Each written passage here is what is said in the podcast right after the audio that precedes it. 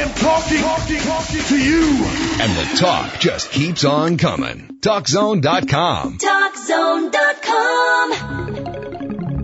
You are entering an intriguing journey with spiritual lifestyle experts Keith and Charmaine Amber, where you'll end up more at home with yourself, your behavior, and your understanding of life.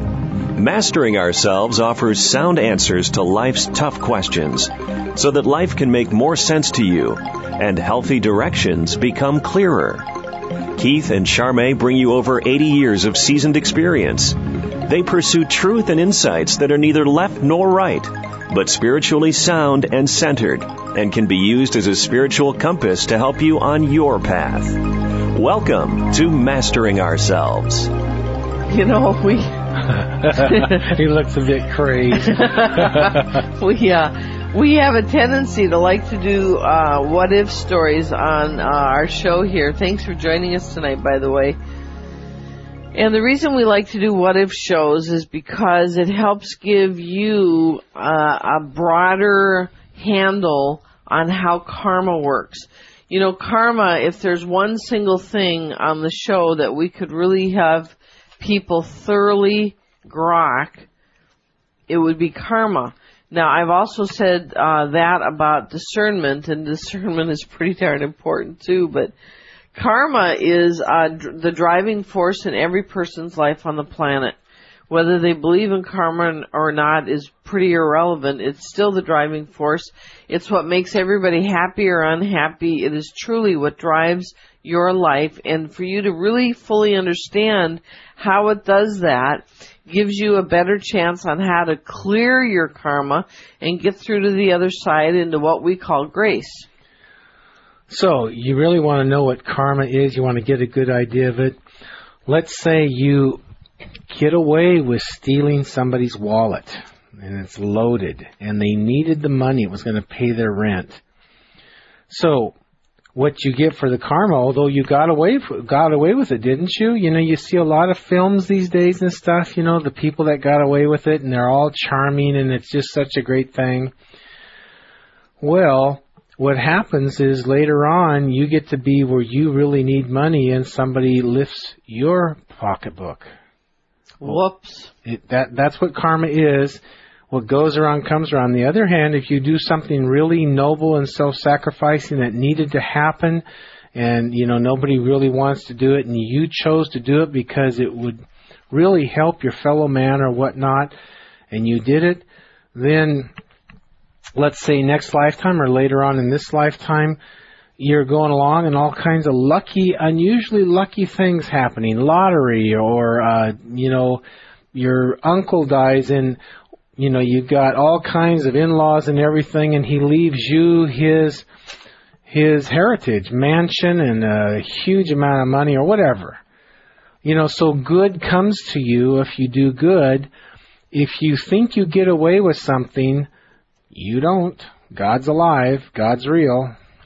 So, I read a story the other day about uh, this young gal, and it quite intrigued me. So I asked Keith to tune in to her past life, and we're going to do her past life first, and then I'll tell you what happened in this lifetime as a result of her behavior in a recent past life. So Charmaine gave me the name Shyima Hall. That's her name. This lifetime. Yes. So yes. I'm I go in, I go into in a blank space and I ask Shyima Hall, what do you want me to know about her? And so all of a sudden I see this somebody with their arms folded in on her chest across across her chest in front of me. And in her mind she's thinking, not good enough. And she's unforgiving. And then I hear her saying, not good enough and then I get the whole essence of what she's doing to other people. She's an impossible micromanager. Did you ever have a parent or boss or teacher that was that way? Just all over. You couldn't even breathe right. Oh, I breathed wrong. Oh, I put my finger wrong. You know, just every second all over you. Well, she had this condescending attitude on others, and others can never get it right according to her. Then behind their back, She's laughing with glee, uh, with contempt for them. and she's feeling higher than a kite. She gets off on her dominance over them and the advantages gained by her essentially what you would call slaves. So she loves the power over others. It, it, makes her day. Uh, and it's no matter how horrendous the misery was to others, that's her. So now Charmaine will tell you the story. You're listening to Mastering Ourselves with Keith and Charmaine Amber, your spiritual lifestyle experts, helping humanity wake up Monday through Saturday, 7 p.m. Pacific, 10 p.m. Eastern, right here on CRN. If you'd like to call in today and get a reading for yourself, we're at 1-800-336-2225. 1-800-336-2225. Well, this is what happened. So now remember, we've got uh, this gal in the recent past life with her hands kind of arrogantly across her chest. Nobody can do it good enough. She's got all these people being, you know, basically slaves to her every whim, and she doesn't care, and she's unforgiving. She just gets off, and you know, I got all these people doing anything I want. She just absolutely loves that dominance. Now I want you to know Keith had not read this article that I read. All I did was give him her name and say, could you tune in on her? And so he tuned in and got that. So this is what happened to her in this lifetime. This article, by the way, if anybody wants to read it, is in the current issue of the Reader's Digest. And the article is called The Slave in the Garage. And what happened with this young gal in this lifetime is she was born to a uh, family over in Egypt who had 11 kids, you know, no money.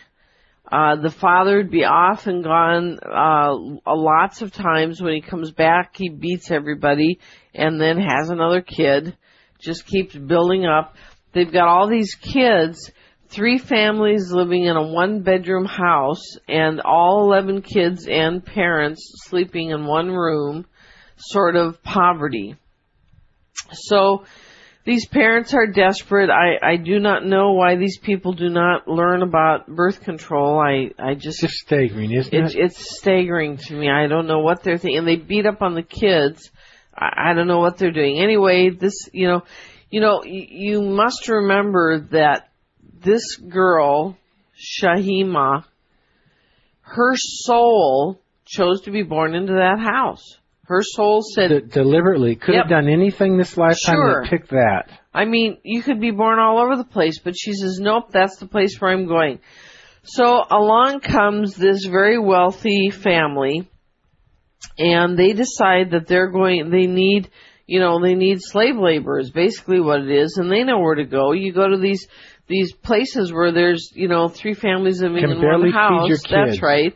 And they negotiate with parents, you give me your 10 year old daughter and we'll send you $30 a month, uh, for the next 10 years. So the parents go, sure, you can have her from the age of 10 to the age of 20 and she'll do whatever you want. You know what a lot of slow learners and backward country people are, and maybe not so backward country is, there's no free sex. Because when you get the baby coming along, you got problems on the overpopulation, on the need for food, and on the excessive crime going on. Uh, so, you know, it's not free. So they made the deal with this family to send this girl off, and the deal was is they get thirty dollars a month from these people for ten years while they have her as a slave in their home. Well, as it turns out, she ends up uh, getting smuggled into the United States. These people got her an illegal six month permit. So she came in and then they of course kept her here and they had her living out in the garage. Now this is how they treated her. She uh, worked in a very huge wealthy house. Everybody, even the kids, uh, demanded her to do things and uh, bossed her around. Imagine those kids learning that they can boss people around at the age of 11 yeah, years old. Yeah, little kids bossing another I'll kid around. You, that's a. you know, you know, I might have gotten really worked on that. I mean, most most kids. That's a bad deal. Bad. Okay, so she's in this two-story Mediterranean house in a gated community. She has to be up from uh, six o'clock working until midnight. It's her job to cook, serve meals, do the dishes, make beds, change sheets, help with laundry, iron, dusted, vacuum, sweep, mopped, wash the patios, and often doing chores until midnight. She has to get up, take care of the kids. She lives in the garage. Of course, this is in uh, LA, so it's not horrible conditions comparatively speaking. You could live because there was no heat or air conditioning, no windows. Of course, they didn't want anybody to know she was even there. She was never allowed to go out. She had one dirty mattress and uh, a floor lamp and a small table. Uh, when she went to use the wa- lawn, went to use the washing machine, the people there told her that she was too filthy, she was a nothing, and her glo- her clothes were dirtier than theirs, and she was not permitted to use the laundry. I mean, these people are a piece of work. They uh, they did uh, hit her some, but worse than that was the verbal and is- verbal abuse and isolation. Does this sound anything like her past life? Reversed. Exactly. That's how it works. Exactly. Now, again, there's a paradox. The paradox is these people actually treated her the way she treated somebody else. That doesn't get them off the hook. You know, that's the paradox of karma. While she needed to learn this lesson, she needed to go through this experience so that she could feel what it feels like after having she did the same thing last lifetime. Now these people have to understand that what they're doing isn't right either.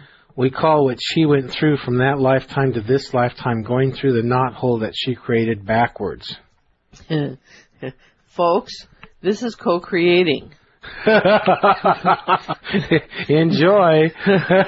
this, this is co-creating. She co-created this future by living a lifestyle where she did the same thing to others that she was doing. You know, on some levels, you know, you compare where she was, uh, sharing one room in a, a one bathroom house with three families and her whole family crammed into one room.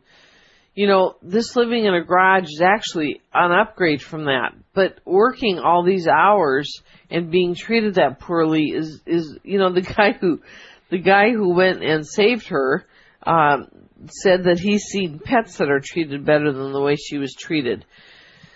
Still again, this is how she treated others. What This goes is, around comes around. this was the co-creation that she did in a Yeah. past life. This is why when we talk about even like when you're looking into an issue, like for her, if she could uh, meditate maybe for hours, it would probably take asking the question, how did I earn this? And if she'd have one glimmer of opening, like, I know that I did something in my past to earn me this. Mhm. Nothing we've done, we have not co-created. And if she could just like, like imagine what could I have done, she might start getting glimmers of this other side of her. It's all fair if you look at all all these lifetimes. If you just look at one lifetime, oftentimes it's not fair at all. But if you look at all the lifetimes strung together and, and the intent of the sto- soul, it's fair. That's a hard reality sometimes. Yeah. Our, our culture is based on, oh, that poor girl, she's such a victim. Yeah. and that that very bad man and wife that did this to her. And you know, actually, the man and wife that did this to her, they just co-created their future. What do you think their next lifetime is going to look Well, like? Well, they got a load of it here, didn't they? They- they get in jail or yeah, I'm going to do that after the break. I'll tell you what happened to them after the break, but that won't be it because they they won't learn their lessons in two years. the key is is you got to learn your lesson. Yeah, the and key- you got to balance the scales. They've just co-created a future where they get to be the slave next time around because Yeah. that's what they need to learn. You're listening to Mastering Ourselves with Keith and Charmaine Amber. Thanks for being with us today. We're, we have sound answers to life's tough questions Monday through Saturday, 7 p.m. Pacific, 10 p.m. Eastern on CRN. If you want to call in, 1-800-336-2225.